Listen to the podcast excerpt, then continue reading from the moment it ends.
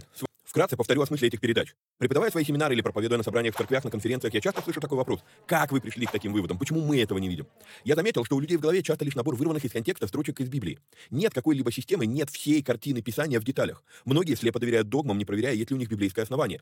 У меня же стремление сложить единую картину всех этих пазлов и увидеть, что же Писание действительно говорит, а чего не говорит. Багаж размышлений стих за стихом почти по всему Писанию я и выкладываю в этих видео. Важное предостережение. Не стоит воспринимать эти передачи как конечное учение. Цель этих эфиров лишь только показать, как можно разбирать Писание, ознакомить с известными мне версиями, выдвинуть свои, при этом предупреждаю, что эти передачи могут быть опасны, так как могут выдвигаться еще сырые, невыверенные идеи.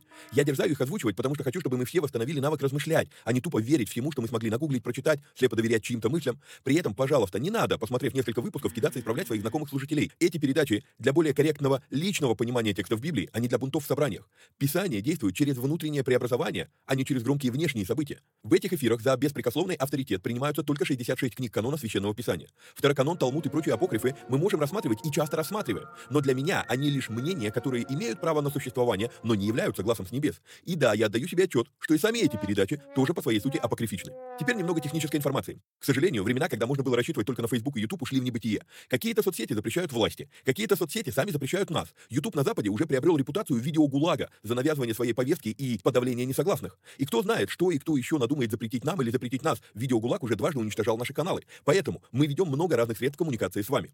Если вдруг что случится с нашими социальными сетями, помните, что есть сайт успехвбоге.рф, где можно подписаться на рассылку и всегда быть в курсе новостей. На данный момент мы используем четыре платформы для видеоматериалов. Odyssey, Rutube, Zen и Rumble.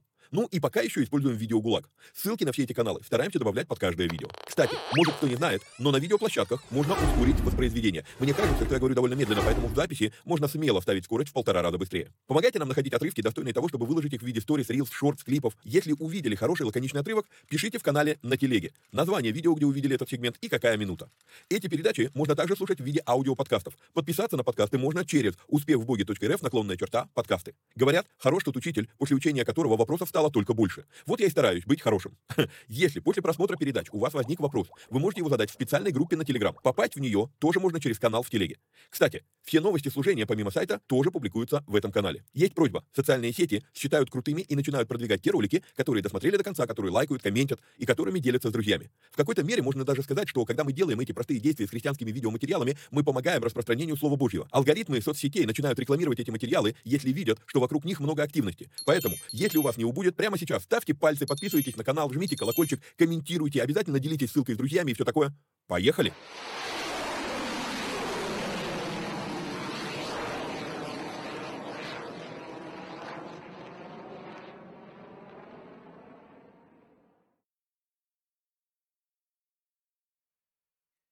Поехали. То в мед. Привет всем отважным вникателям и вникая зависимым.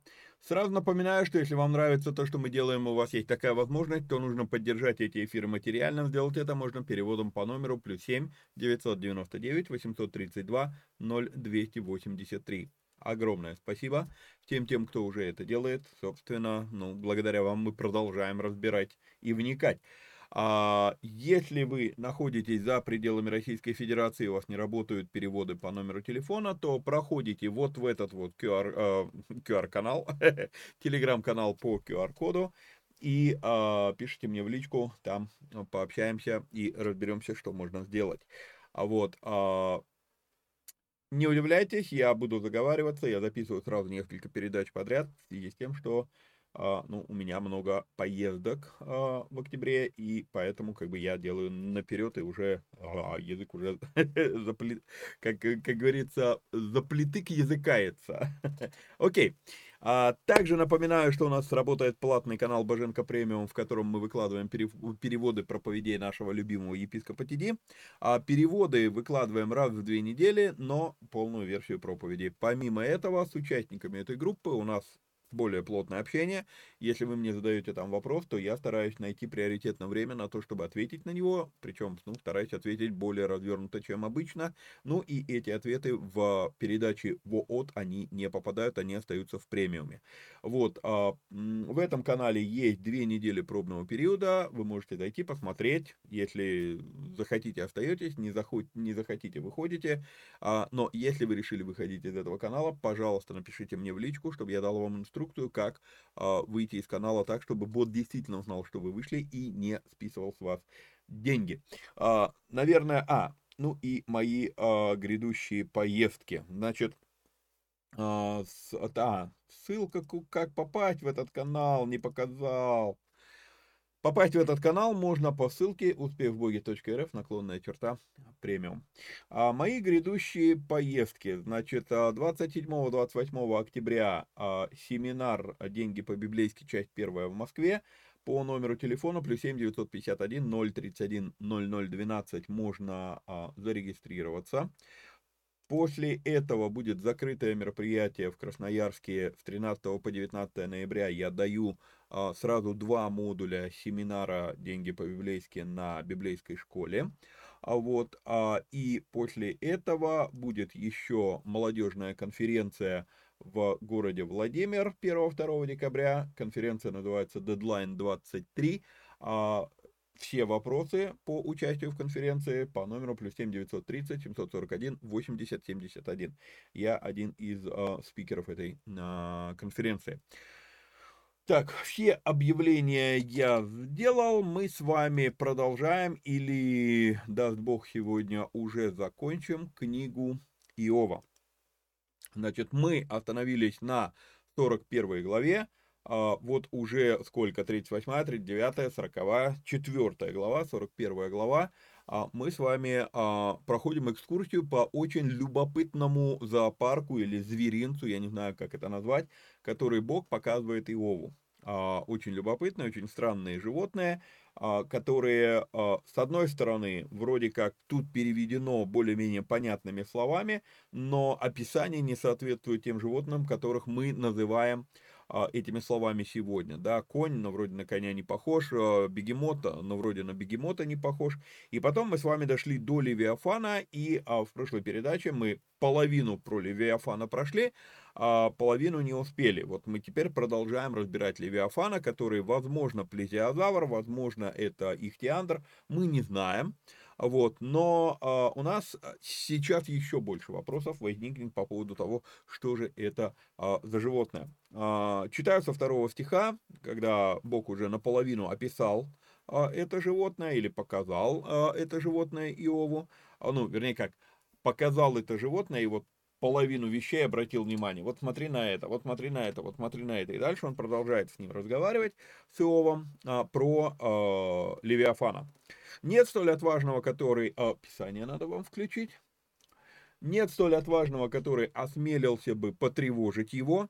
А, кто же может устоять пред лицом моим? Кто предварил меня, чтобы мне воздавать ему? Под всем небом все мое.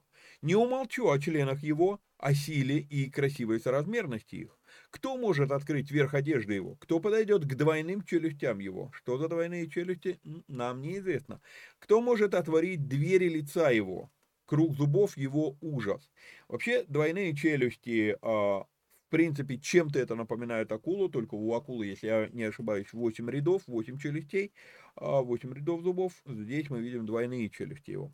Вот. Кто может отворить двери лица его, зуб, э, круг зубов его ужас? Крепкие щиты его великолепие. Они скреплены как бы твердую печатью. То есть получается, что это были некоторые чешуи, но получается чешуи большие. Вот. А по факту опять мы возвращаемся к идее некоторого земноводного а-ля динозавра. Вот. А, один к другому прикасается, ну, щиты вот эти, чешуи, один к другому прикасаются близко, так что, между, э, так что и воздух не проходит между ними. Один с другим лежат плотно, сцепились и не раздвигаются. От его чихания показывается свет, глаза у него как ресницы зари, из пасти его выходят пламенники, выскакивают огненные искры. Из ноздрей его выходит дым, как из кипящего горшка или котла. Дыхание его раскаляет угли, и из пасти его выходит пламя. Ну, это уже прям совсем что-то э, фантасмагоричное, казалось бы. Э, при всем скепсисе, который я испытываю по поводу археологии, вот касательно там, ну, там, по по одному-двум остаткам рисуют э, кучу там, ну, рисуют, мы с вами смотрели про э, брахиозавра, да, в прошлом выпуске, ну, вот, что там, ну, десяток костей, а по ним дорисовали все остальное. Э, надо еще раз подчеркнуть, это фантазия, да, но кто сказал, что это не так? То есть мы не можем до конца, то есть надо понимать, что здесь много выдумано, а может быть выдуман, ну, знаете, как выдумка, может быть угадали, а может быть и нет. Так вот, а, уже много лет прошло с той поры, как я смотрел а, передачу. Эта передача была на TBN, а, на христианском канале. И там, я не помню кто, совсем уже, от слова совсем не помню, там была что-то передача а «Ответы в бытии», Answers in Genesis, а, может быть, а, что-то подобное ей, не помню сейчас. И там показывали а, найденный череп какого-то древнего животного, вымершего животного. Сейчас так, таких черепов нету у современных животных.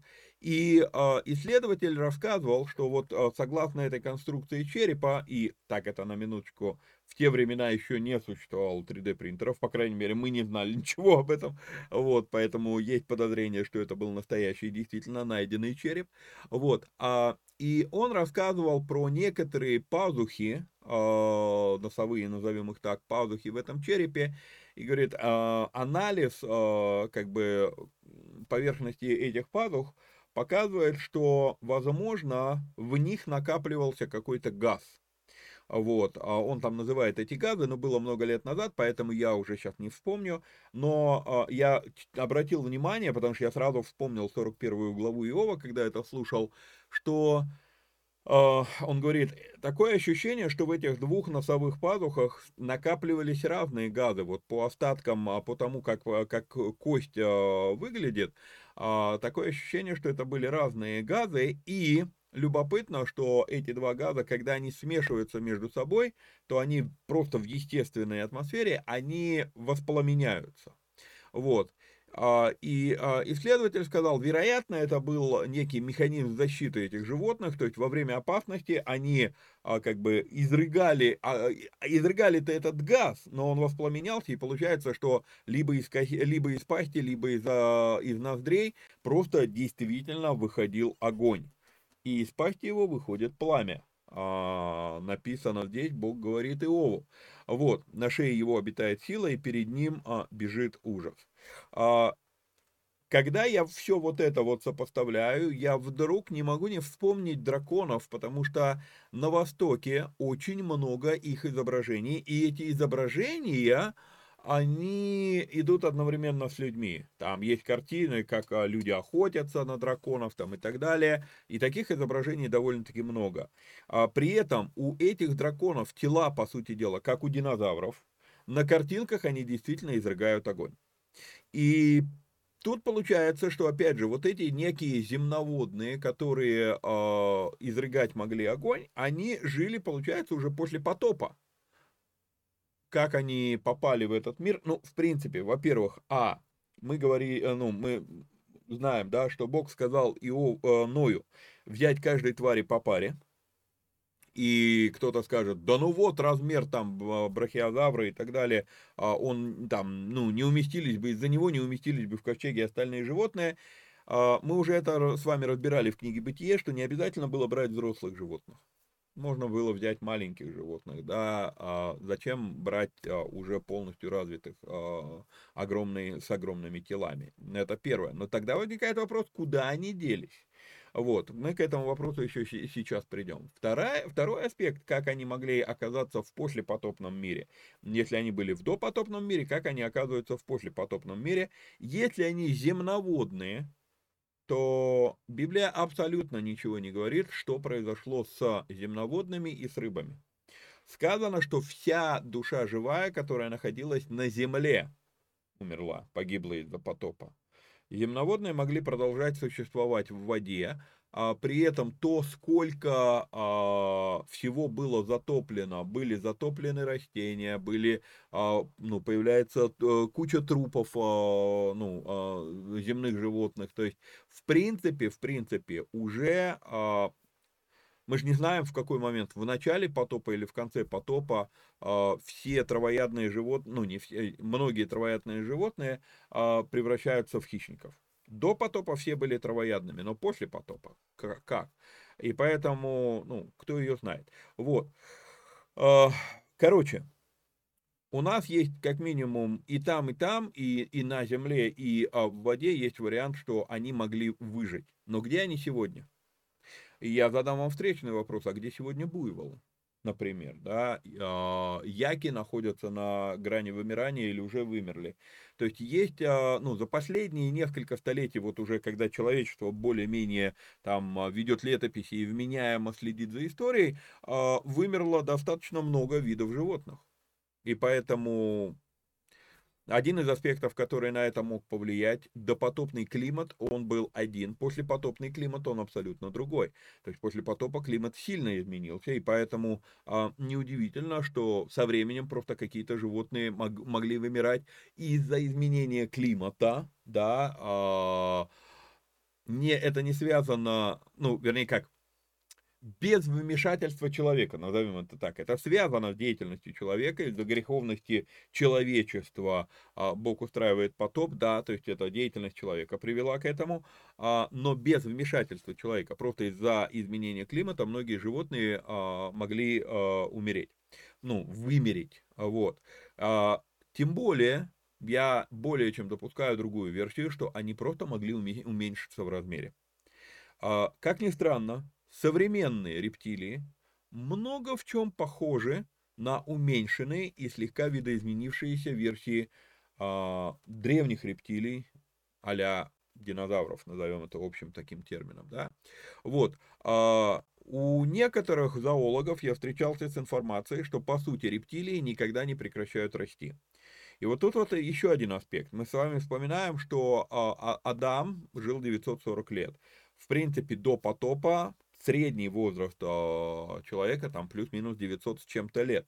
Вот. А, после потопа достаточно быстро, за 2-3 поколения, срок жизни сокращается и остается 120 лет. И, ну, почти в 10 раз, в 8 раз, да, вот, а, и если в 8 раз сокращается продолжительность жизни, одна из версий, почему она сокращается, ну, потому что, когда над землей была водяная оболочка, то эта водяная оболочка, она э, была в определенной мере экранировала а, нас от космической радиации и от тому подобных вещей, а когда эта оболочка пролилась, то теперь мы подвержены этому облучению, это приводит к мутации клеток а, с каждым перерождением, а клетки живого организма полностью обновляются ну, за 7 лет, а, то получается, что вот он вам процесс старения, потому что следующее поколение клеток, оно уже ну, из-за облучения оно приходится а, ну, с погрешностью, да, ну вот, а это приводит к сокращению срока жизни, принципе, мы это на примере людей наблюдаем, почему мы не можем распространить это на животных. И если, как говорят зоологи, а, рептилии всю жизнь растут, они не, не, никогда не прекращают расти всю свою жизнь, то получается какая-то любопытная вещь. Если в то время люди жили по 900 лет, да, то животные тоже могли, ну, рептилии растут постоянно, вы представляете, до какого размера они могли вырастать.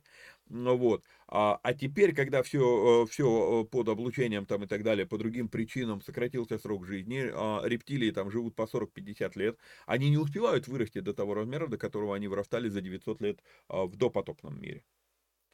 В принципе, как бы все вроде более-менее складывается. Я не выдвигаю это сейчас ни в коей мере как стройную, полностью отлаженную, а, как сказать, даже не теорию, а концепцию или версию происходящего, да. Я просто, э, версия здесь неправильное слово, как аксиому, наверное, да, то есть это не, я не говорю, что так было, но если я сопоставлю некоторые вот такие вещи, то все это становится допустимо думать, что это могло быть. Понятно, что в этой версии тоже есть куча, наверное, дыр, и люди, которые там а, специалисты, они могут там сказать, а вот тут вот это, а вот тут вот это, а тут вот это и так далее. А, я просто сейчас, как, как говорится, широкими мазками просто набросал эскиз. Пока что я не нахожу препятствий, почему бы э, так могло произойти, и почему современные ящерицы не могут быть э, прямыми потомками древних ящеров, э, которые там были огромного размера, да. Ну, как бы все вроде как более-менее складывается. Идем дальше. А, дыхание его раскаляет угли, и из пасти его выходит пламя, на шее его обитает сила, и пред ним бежит ужас. Мясистые части тела его сплочены между собой твердо, не дрогнут. Сердце его твердо, как камень, и жестко, как нижний жернов. А когда он поднимается, силачи в страхе совсем теряются от ужаса. То есть, ну, получается, все-таки они были одновременно с людьми. Опять же, когда, допотопный мир или послепотопный мир, это вот другой вопрос.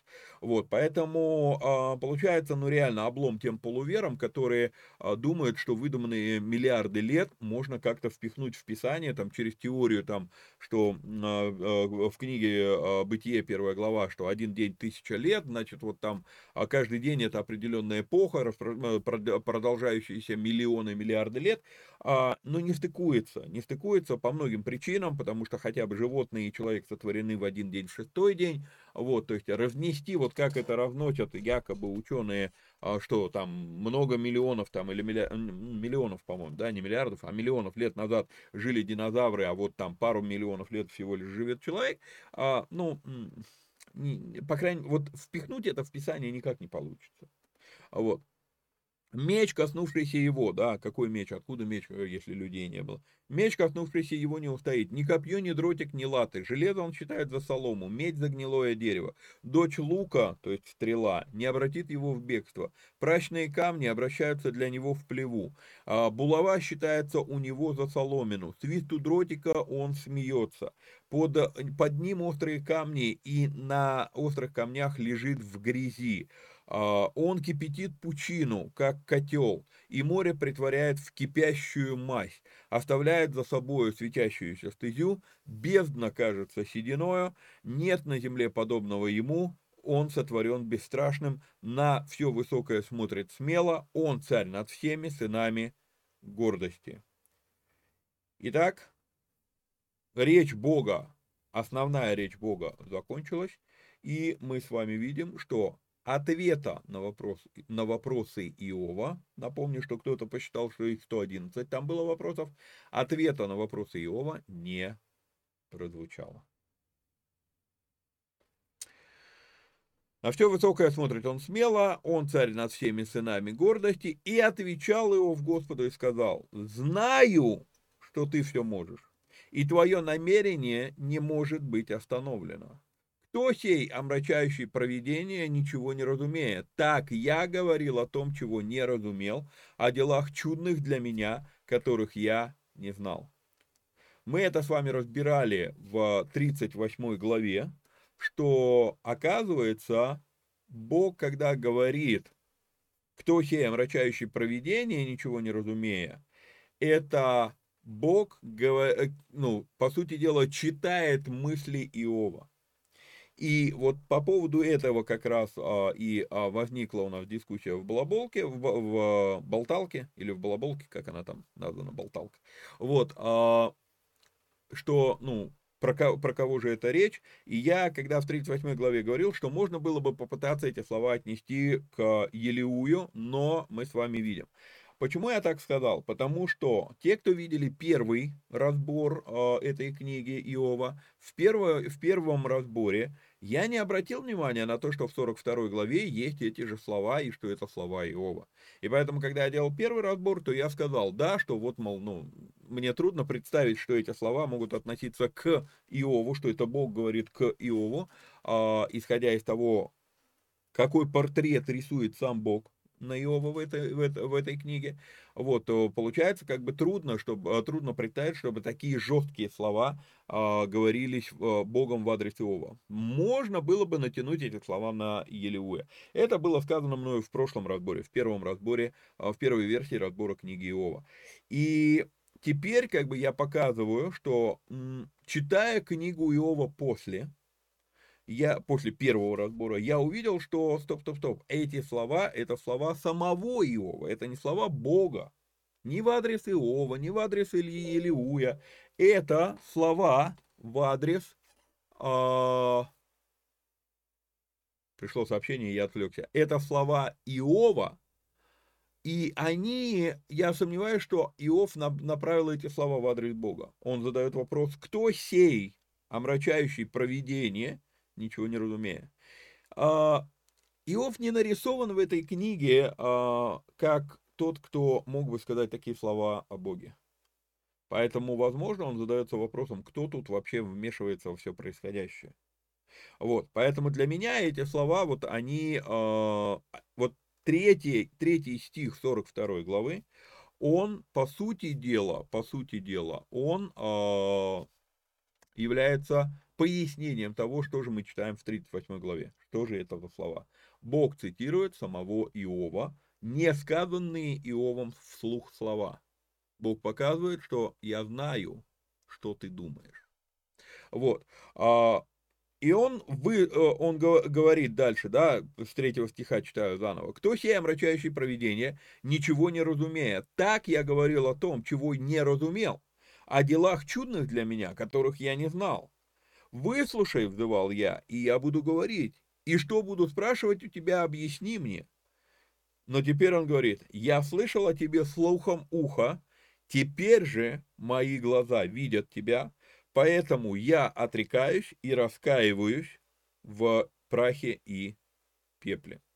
А начнем с того, что в 45 стихе мы с вами четко видим, что Иов увидел Бога, но опять же, согласно Иоанна 1 глава, рассинхроню окна, мы с вами это проходили, открою, ну, допустим, вот этот перевод, вот, мы это с вами проходили, обращали внимание, что первая глава, 18 стих, получается противоречие. Я слышал о тебе глазом уха, слухом уха, а теперь же мои глаза видят тебя. А, а Иоанн говорит нам, Бога не видел никто никогда, единородный сын, сущий в недре, отчим он явил. А, можете спорить, и у вас есть на это право, мы недавно в премиуме обсуждали э, эту, эту вещь, по-моему, в премиуме, что вообще как бы Мидраш вообще говорит, что есть 70 верных трактований э, всего, что написано в Танахе, в Ветхом Завете, да, ну, на каждый пункт, что написано в Танахе, есть 70 верных трактований, да, ну вот, поэтому как бы вы можете иметь свое мнение, но чем больше я пытаюсь сопоставить, как это так, вот в Ветхом Завете, глаза мои видят тебя, вот здесь есть еще несколько таких примеров, где я видел Бога, а, э, э, говорят э, персонажи, да, а Иоанн говорит, Бога не видел никто никогда.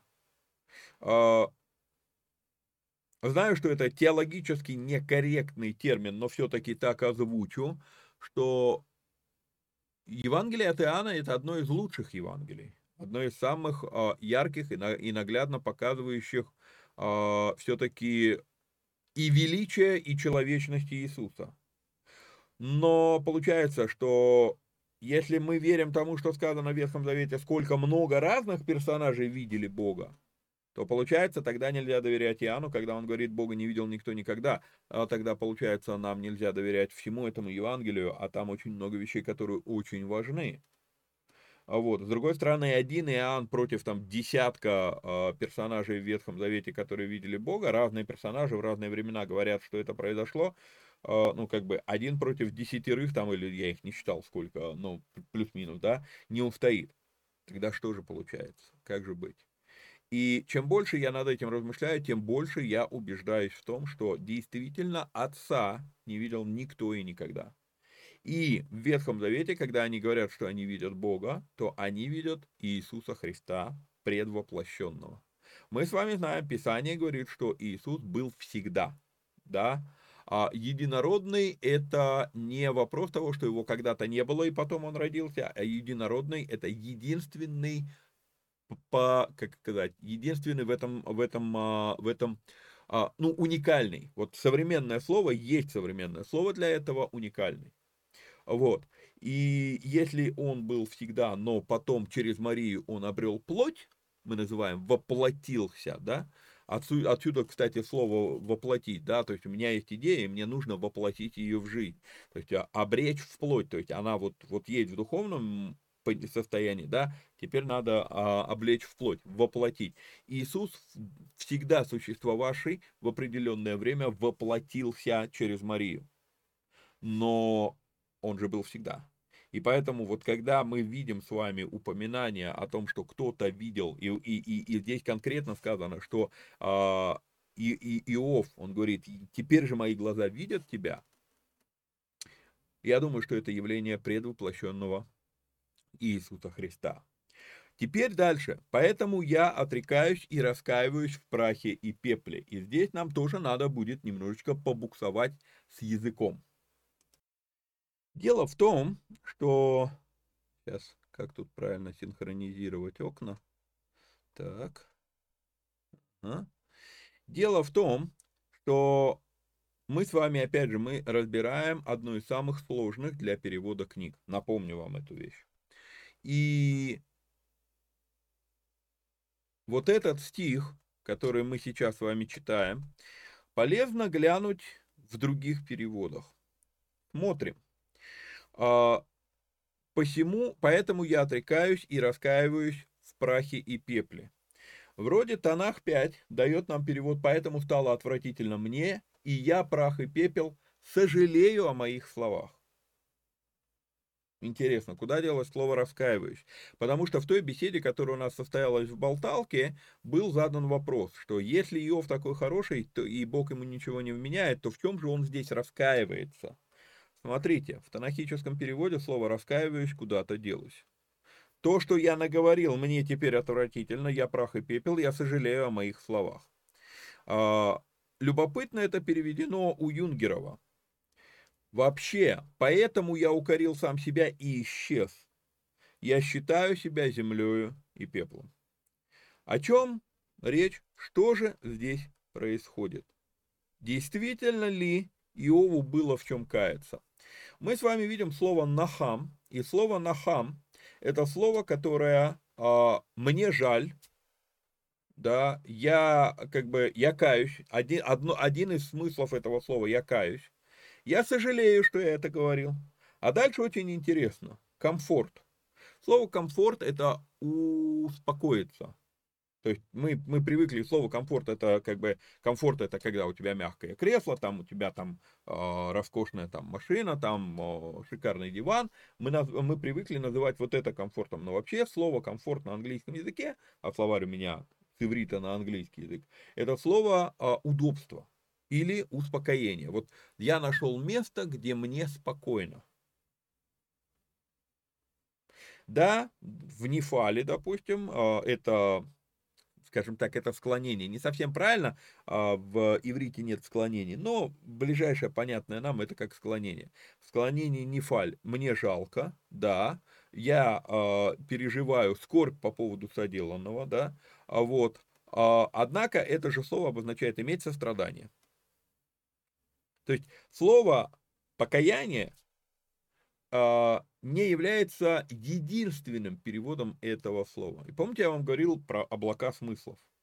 То есть вот что произошло, а, действительно правильно будет перевести это слово как раскаиваюсь, но только вот для еврейского ума вот это слово, оно, а, оно обозначает нечто иное. Нахам это не то, что мы, христиане, думаем. То есть, получается, за 2000 лет истории христианства слово покаяние, оно тоже начало жить какой-то своей собственной жизнью, и оно ушло далеко от того, как это слово воспринимали а, евреи того времени. То есть, вот я по словарю, я вижу, что, ну нет, это не, не об этом речь.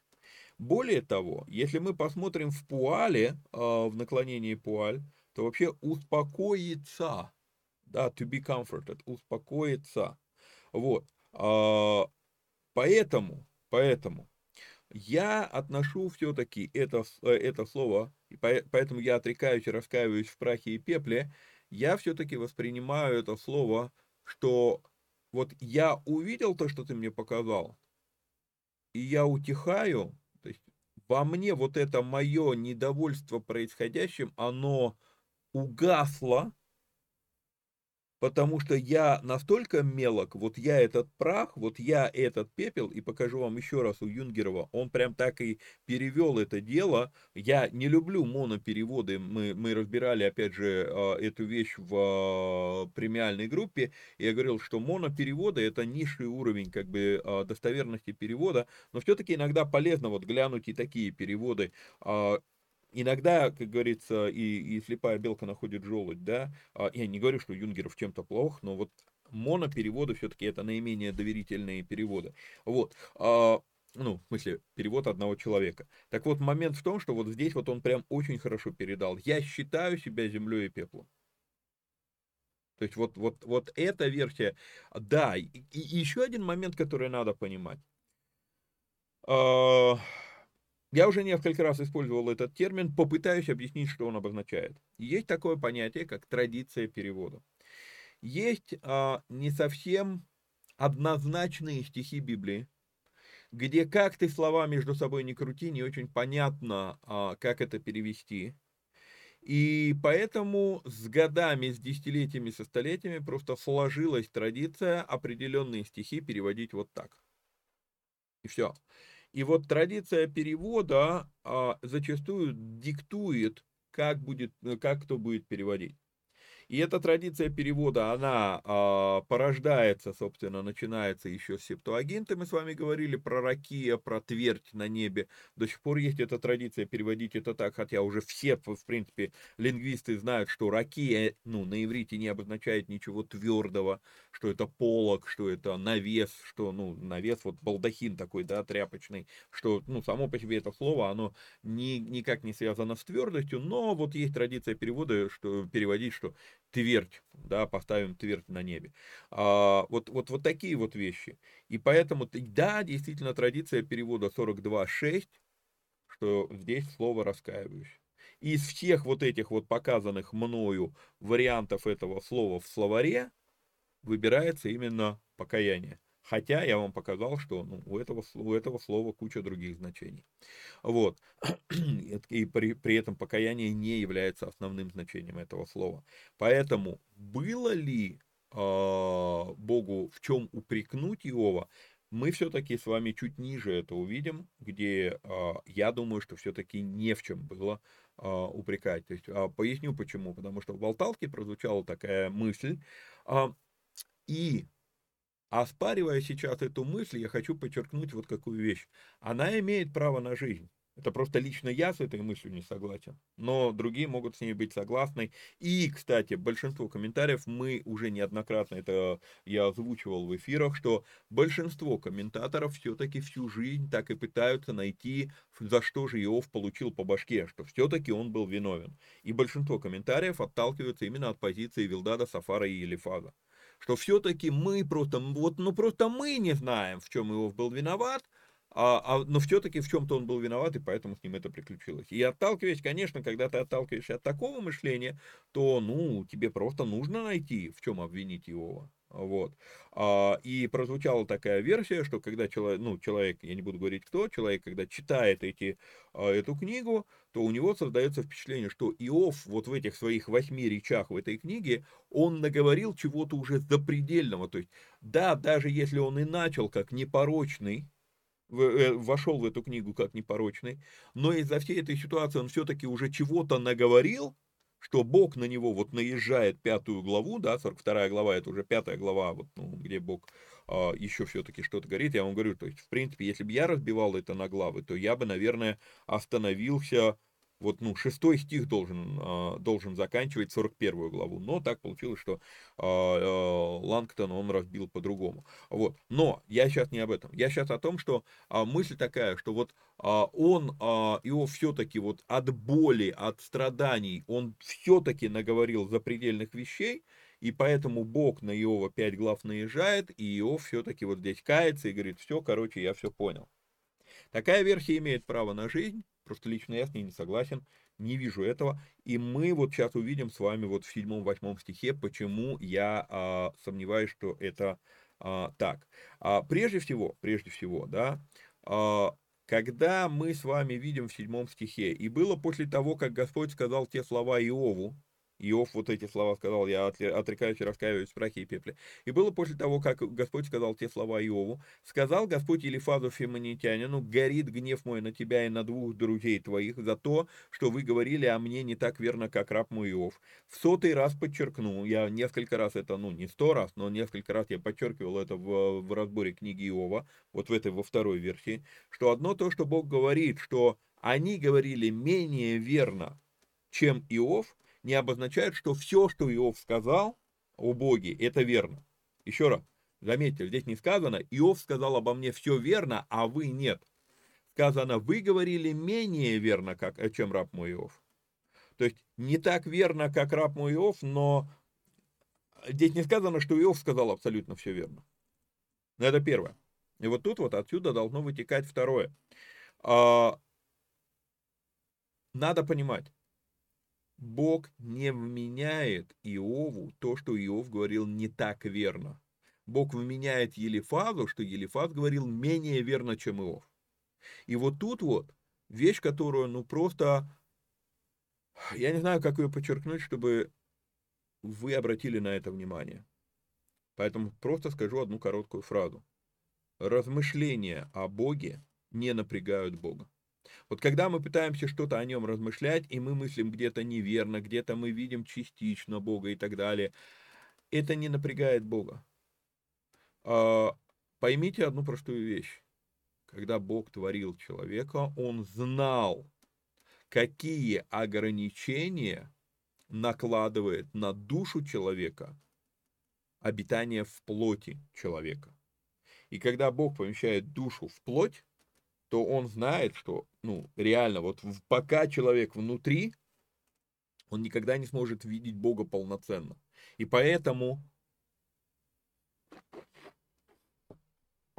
ну, не может быть полноценных размышлений у человека о Боге. И если бы Бог вменял это, ну никто, вот, вот вообще никто не может тогда, ну, стоять перед Богом.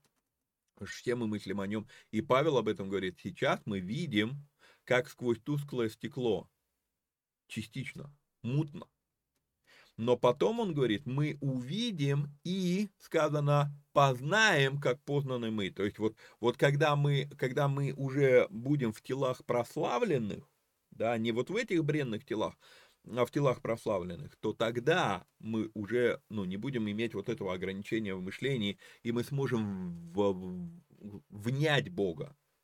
Никогда не сможем его полностью объять, да, но мы сможем хотя бы внять Бога. А, да и, наверное, и тогда будет ограничение, а, все равно будет некоторое несовершенство этих размышлений.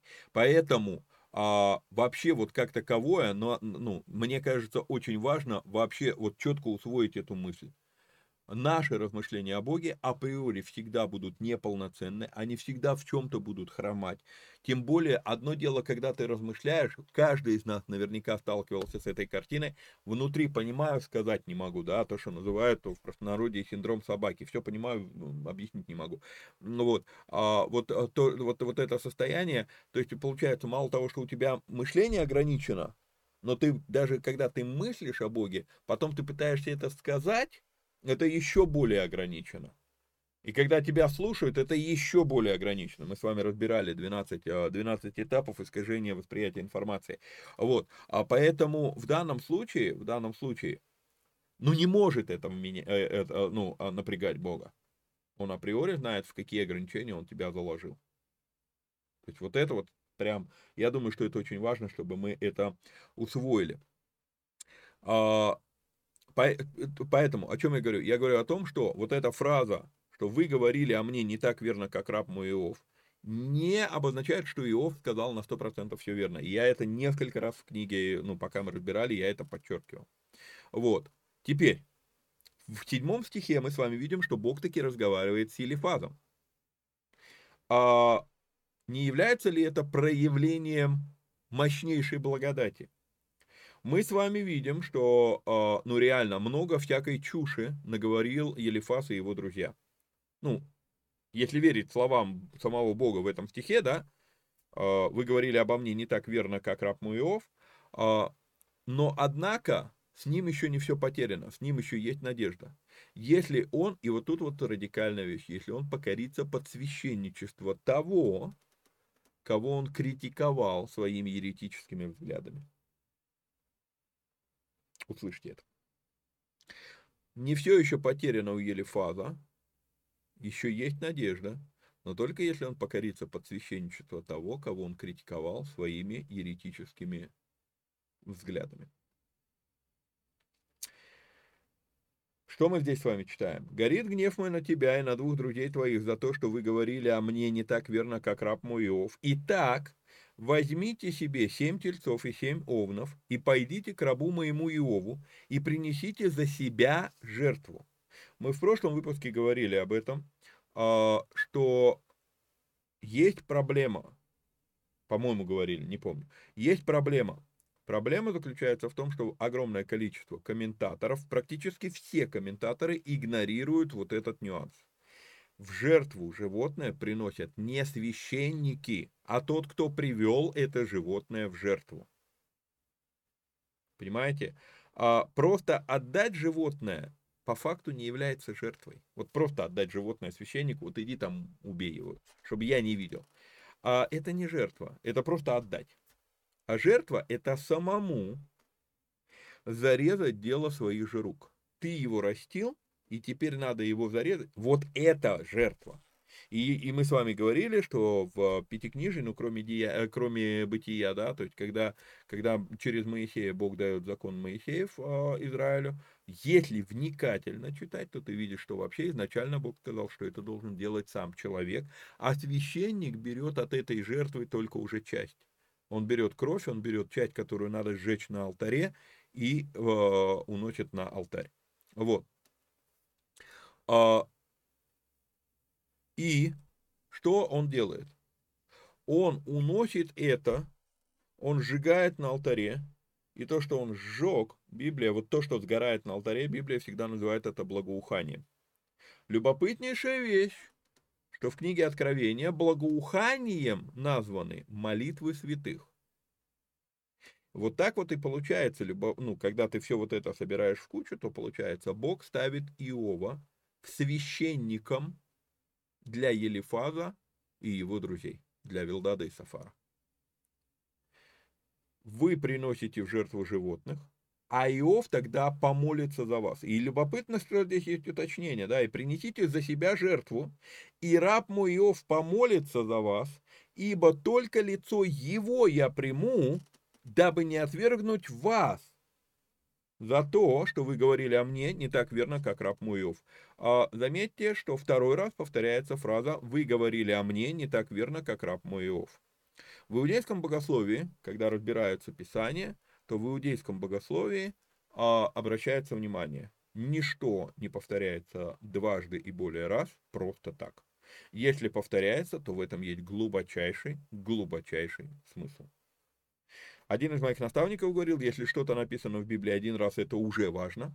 Если это написано два раза, то это крайне важно. Если что-то написано три, важно, три раза, то непонимание того, что написано, смертельно опасно. Вот, и вот здесь вот два раза подряд мы с вами видим эту фразу. Вы говорили о мне не так верно, как раб мой. Но я даже хочу обратить внимание на другое, что Бог говорит, дабы мне не отвергнуть вас за то. Вы жертву-то вы принесли, но если Иов за вас не помолится, я вас отвергну. Его молитву за вас я приму, а вашу нет. Так насколько же насколько, настолько, вернее, неверны были слова Елифаза и его друзей, что, во-первых, без этой жертвы Бог их отвергнет, а во-вторых, во-вторых, если Иов за них не помолится, да, то есть вы сами сколько угодно можете молиться, это ничего не обозначает. Вот это, это потрясающе. Это потрясающе. И вот тут вот получается то, что я только что вам объяснял, что Бога не напрягают наши размышления о нем. И тут мы вдруг видим, но, но ведь они же тоже размышляли о Боге, и они размышляли неверно. То есть получается, что есть где-то какая-то грань, которая, ниже которой не стоит опускаться. И, на мой взгляд, грань заключается вот в чем. Я не знаю, обратили вы внимание или нет. И, ну, не все, может быть, не все обратили на это внимание, но я уже слышал даже критику по этому поводу, мне прям в лицо говорили, ну вот, то, как ты преподносишь э, вещи с кучей оговорок, с кучей там лазеек и так далее, и так далее, это, говорит, ну, напрягает. Э, я вам объясню вот какую вещь. Когда я озвучиваю, что это мое размышление, и не навязываю вам мыслить точно так же, а, я думаю, что я не пересекаю вот эту грань, которую пересек Елифас, Вилдат и Сафар. Ведь дело-то в чем? Дело в том, что всю эту книгу мы с вами видим, что они навязывали свою картину мира Иову. А Иов говорил, ну, ребят, ну это в моей жизни не так, они еще хлеще начинают его обвинять. И вот когда мы навязываем свою картину мира людям, что вот это только так, как я понимаю, и никак иначе, то вот мне кажется, вот тут вот и совер... мы, мы, мы уже перестаем размышлять о Боге, мы начинаем навязывать свою картину Бога.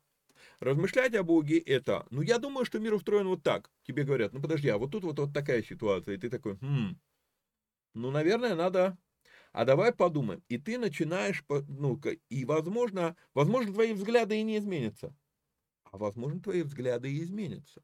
И вот это вот и есть размышлять о Боге. Дойдешь ли ты до полного понимания Бога, никогда не дойдем. Но, по крайней мере, ты стремишься в эту сторону. А есть люди, которые не стремятся познать Бога более чем им объяснили. Кто-то им объяснил, и человек, все, человек перестает над этим размышлять. Как сказал недавно один раввин, слушал, а, слушал материал, мессианский раввин, он признает Иисуса Христа, проповедует, исповедует Иисуса Христа, и он, объясняя а, концепцию а, Бог сделает тебя головой, а не хвостом, он сказал любопытную фразу, она не совсем вписывается в контекст, она не совсем, ну, но пища для размышления. Он говорит, понимаете, говорит, «Э, э, как человек оказывается хвостом.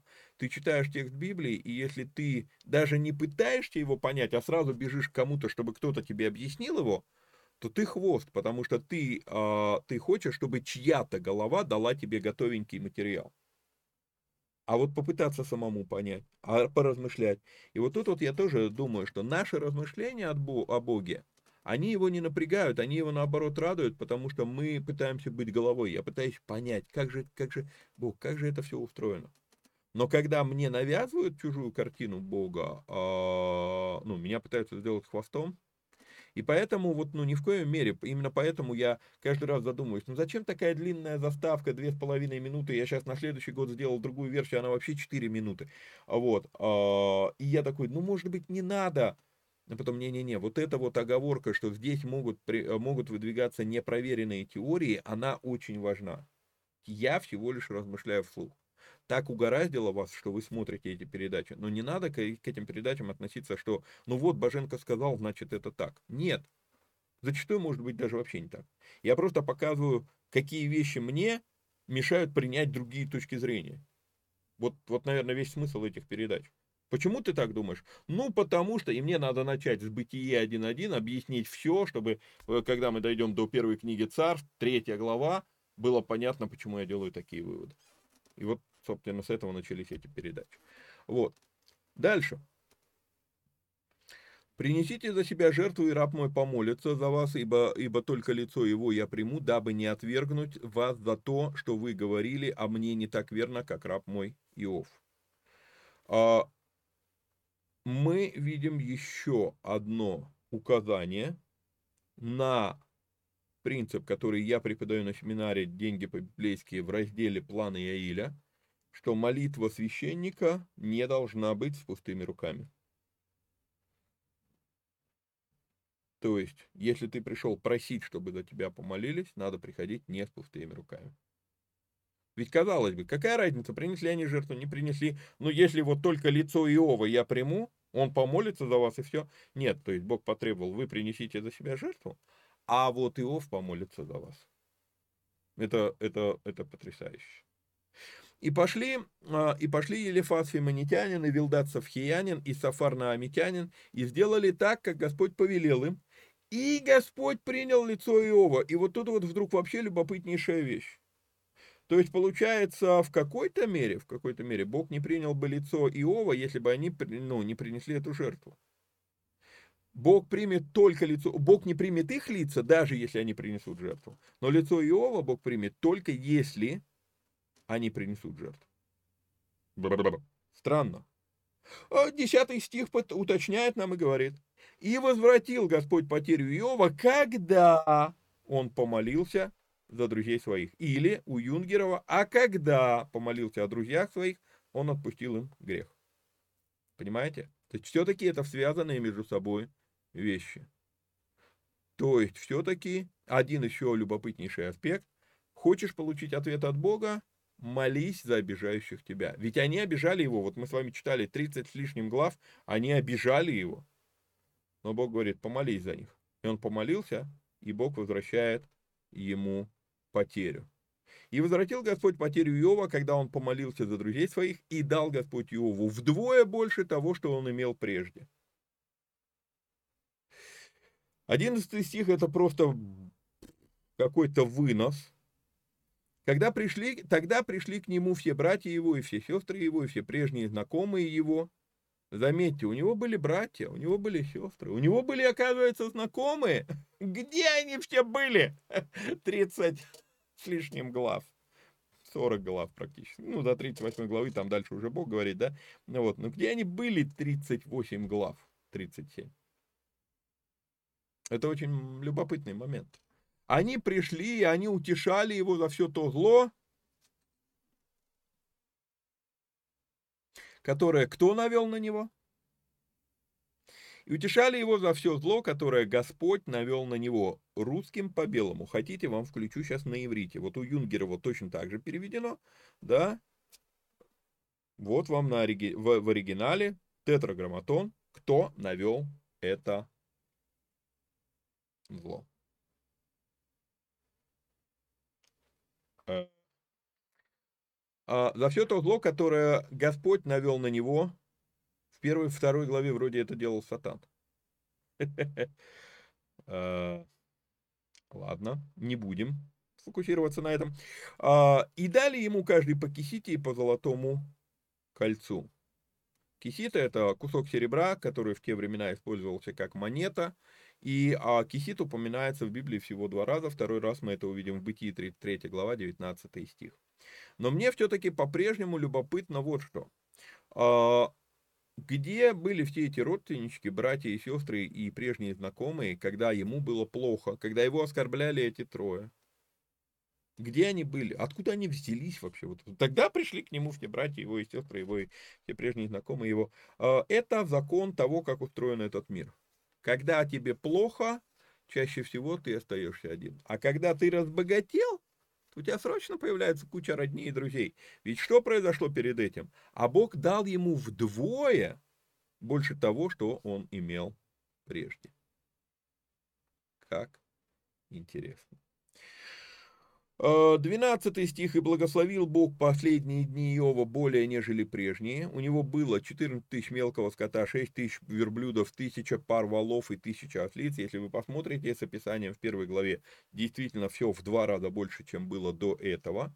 Вот. И надо понимать, что в те времена все-таки благосостояние, оно измеряется а, имуществом, а не деньгами. Хотя деньги уже существовали, но все-таки а, и на семинаре «Деньги по-библейски», вот как раз во второй части, я показываю, что есть разница между тремя словами. Между словом благосостояние, богатство и деньги. Это три разных вещи. И вот это вот нам нельзя ни в коем случае путать. И а, в Ветхом Завете именно благосостояние, да, то есть вот скот, земли, дома, драгмет, рабы, вот это все, это благосостояние. Деньги это деньги, они так, они, они постоянно там. А, кстати, из-за того, насколько мало а, а, именно деньги а, упоминаются в, в патриархальные времена, у многих людей, многие люди читают, даже не замечают, что деньги там упоминаются, они вот, мол, там, а, ну, а, жертвоприношения не делали деньгами. Читаем закон Моисея, они делали с деньгами. Просто это настолько мимоходом упомянуто, настолько мимолетно, потому что э, а, а, не в них измерялось благосостояние. Благосостояние измеряется в имуществе, а не в деньгах. Ну, это отдельно, это на семинаре. Вот. И, были, и было у него семь сыновей и три дочери. У него было в начале книги семь сыновей и три дочери. Они погибли. Здесь мы видим с вами не в два раза больше – Поэтому э, задамся вопросом, который, э, я думаю, что этот вопрос очень-очень актуален, очень-очень уместен. Это новые сыновья и дочери или воскресли те? Просто вопрос. это новые сыновья и дочери или воскресли те? Во-первых, а, понимаю, что я сейчас скажу что-то, что сильно не вместится. Но если мы посмотрим первая глава, 18 стих, еще, еще этот говорил, приходит другой и говорит, «Сыновья твои и дочери твои ели и вино пили в доме первородного брата твоего, и вот большой ветер пришел от пустыни и охватил четыре угла дома, и дом упал на отроков, и они умерли». Мы не видим, чтобы что-то было сказано про э, дочерей. В принципе, может быть, может быть, дочери включаются в слово «отроки». Да, вот это слово у вас сейчас выделил на экран. Могу допустить эту вещь. А могу и различить, потому что когда мы с вами говорили про Левиафана, то, а, говоря про Левиафана, Бог спрашивает, возьмешь, ты, возьмешь ли ты его в игрушки э, дочерям твоим? Может быть, дочери выжили? Но даже вот про этих семерых сыновей все-таки вопрос. Это были новые сыновья или воскресли прежние?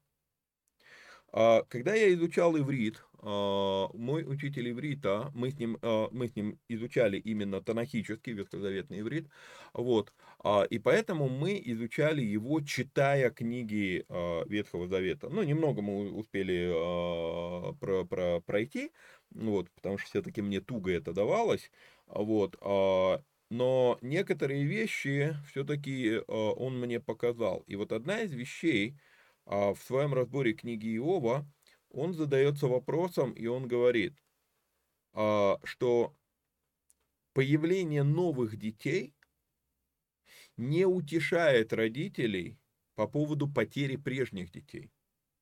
То есть, ну окей, скот, земли там, э, имущество всякое вернулось, вернулось в два раза, и это не, ну это как бы это нормально, это утешает. Но когда твои дети погибли, и у тебя появляются новые дети, появление новых детей дает новую радость, но не утешает старую скорбь. И мой учитель иврита, он задается этим вопросом, так а вот эти вот семь детей и три дочери, так это новые дети или вдруг это воскресли те? Ответа на этот вопрос нету. Ответа на этот вопрос нет. Это просто, а что если? И вот тут вот любопытная вещь. Многим людям, многим людям трудно вообще впихнуть сюда воскресенье, а у меня возникает вопрос, так а может мы тогда в него вообще не верим и только рассказываем себе, почему вдруг в Новом Завете воскресенье есть, а в Ветхом Завете что, воскресенья нет? Были примеры воскрешения и в Новом Завете. Вспомните пророков. Тогда почему мы не можем продлить период воскрешений на Иова? Просто как пища для размышления. Просто, а что если? А вдруг? Имена его сыновей мы так и не узнаем, а вот имена дочерей мы узнаем. И нарек он одной, э, и нарек он имя первой Елима, Емима, имя второй Кассия, имя третьей Кирингапух. То есть три дочери его, мы знаем их имена. А, кстати, кстати, а если это новые дети, то сказано ли здесь что-то про новую жену? Или все-таки та жена так с ним все это, все это, весь этот период прошла? Потому что мы тоже, из-за того, что она сказала во второй главе, да, похули Бога и умри, или, по крайней мере, это так переведено, и мы с вами разбирали, насколько, э, насколько адекватен такой перевод, вот, и насколько адекватно наше негативное отношение к таким ее словам, даже если переведено правильно, а мы это с вами разбирали, когда смотрели вторую главу, у нас из-за того, что он прям реально негативный настрой по поводу, э, по поводу его жены, мы думаем, что она куда-то делась, с ней что-то случилось, а что, если она с ним все это дело прошла? И вот если новые дети, нигде не сказано, что он женился, сказано только, что у него было семь сыновей и три дочери. Понимаете, тоже вот вопрос. А что, если все у него было восстановлено? И имущество удвоено? А, по поводу имен. Имена здесь мы с вами опять же видим, что это не а, ивритские имена, это просто не на иврите. При этом имя второй Кассия. Кассия – это дерево такое, вот, а, которое, кстати, очень часто нам в магазинах пода- продают под видом корицы. А, вот коричное дерево, а, если с кассии снимать кору, то она тоже закручивается такими же э, палочками, и запах у нее очень похож. Но есть очень серьезное различие. Корица, настоящая корица, она намного дороже, чем кассия. Вот, настоящая корица полезна для здоровья, кассия является отравой. И поэтому очень-очень осторожно надо быть а, с тем, что мы покупаем как корица. А, и всегда лучше покупать коричные палочки и при этом следить. Это действительно корица или это кассия. Отличить очень просто. Когда вы берете а, трубочку вот эту коричную, смотрите в торец, вот там несколько слоев будет накручено, эти слои должны быть очень-очень тонкими. Если они толстые, там больше, чем миллиметр, то, скорее всего, это кассия, а не корица. Очень часто, вот буквально недавно мы пошли покупать продукты на плов э, и покупали в э, восточной лавке. Я говорю, ну, корицу, вернее, жена спросила про корицу, та показывает, я говорю, ну это же не корица, это кассия. Не-не-не, это корица. Вот нам очень часто пытаются продать. То есть вот Кассия – это э, имя, э, ну и также еще и называется э, дерево. Вот. И не было на всей земле таких прекрасных женщин, как дочери Иова, и дал им отец их наследство между братьями их. И вот это любопытная вещь, что дочери получают наследство между братьями. Некоторые комментаторы говорят, что это было нормальной практикой до времен Моисея, и во времена Моисея эта практика прекратилась. У меня есть повод сомневаться в том, что это верное наблюдение, потому что если бы это была, была нормальная практика, то зачем бы это было здесь подчеркнуто, что они получили наследство между братьями их? Я думаю, что все-таки это показано, потому что так было не а, у всех. И тут вопрос, опять же, а, что, что здесь описано, зачем это сказано. Это показывает уровень благосостояния Иова, что он не только сыновьям, у него даже было и благосостояние и дочерям дать обильно. Да? То есть вот обилие благословения, которое а, пришло на Иова после всех этих событий. После того Иов жил 140 лет и видел сыновей своих и сыновей сыновних до четвертого рода, и умер Иов в старости и насыщенный днями. А, когда мы первый раз делали разбор этой книги, то а, мне задали вопрос, а сколько времени длилось вот это вот мучение Иова, страдание Иова? У нас нет никакой информации о том, сколько это длилось. Это мы с вами так долго разбирали эту книгу, но по сути дела за один присест вот эти все речи можно прочитать ну, в течение одного дня.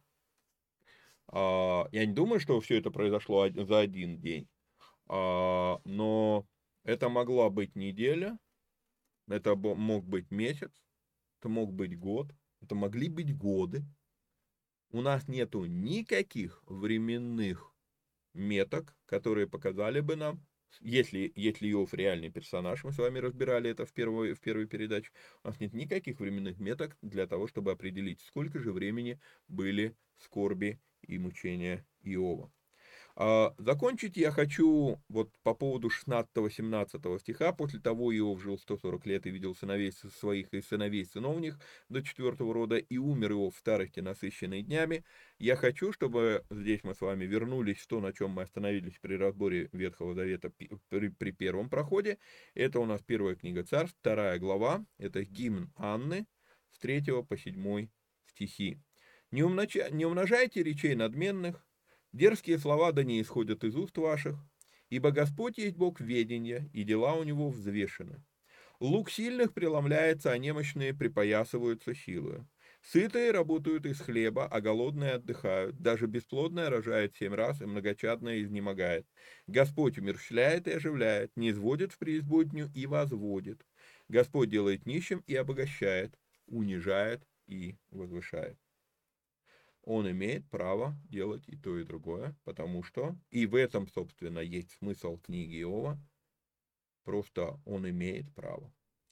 И я думаю, что основной урок, основной лейтмотив всей этой книги, книги Иова, которую мы с вами, слава богу, закончили, и в следующем черном выпуске мы уже будем с вами снова в книге «Бытие», а, Основной лейтмотив книги Иова заключается в том, что какая бы ситуация ни происходила в твоей жизни, не теряй отношения с Богом, а наоборот используй любую ситуацию для того, чтобы перейти на новый уровень отношений с Богом. Иов говорит, я слышал о тебе слухом, теперь я вижу тебя своими глазами. Вся вот эта ситуация, да, это были мучения, да, это были скорби, да, это были страдания. Вот в чем дело. Иов использовал всю эту ситуацию для того, чтобы подняться на другой уровень хождения с Богом. Мы не знаем, ну, вряд ли Иов целенаправленно так себя вел. Просто у него была черта характера, да, вот он, он четко понимал свое состояние, и он знал, что что бы мне ни говорили, я буду взывать к Богу, а результат вот такой. И вот этот вот результат, он как раз и есть для нас с вами наставление. Почему эта книга в Библии? Это одна из самых сложных для трактования книга, это одна из самых сложных для перевода книга. Почему Богу было угодно, да, мы говорим про Бога духовенное Писание, почему Богу было угодно вставить эту книгу в, ну, в канон Писания? А потому что здесь есть урок. Что бы ни происходило в твоей жизни, любую ситуацию используй для того, чтобы улучшить свои отношения с Богом. На мой взгляд, лейтмотив этой книги в этом.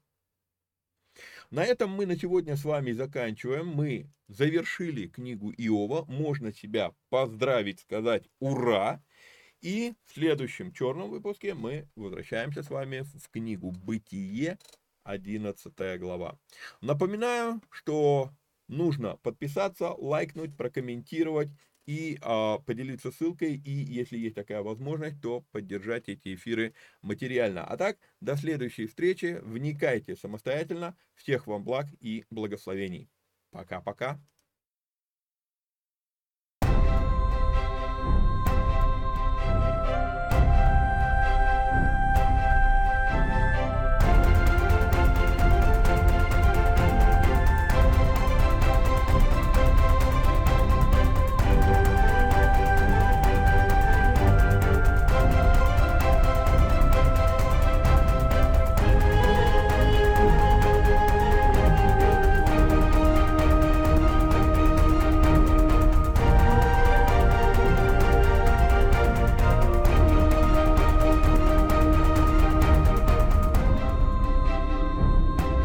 שמע ישראל, אדוני אלוהינו, אדוני אחד.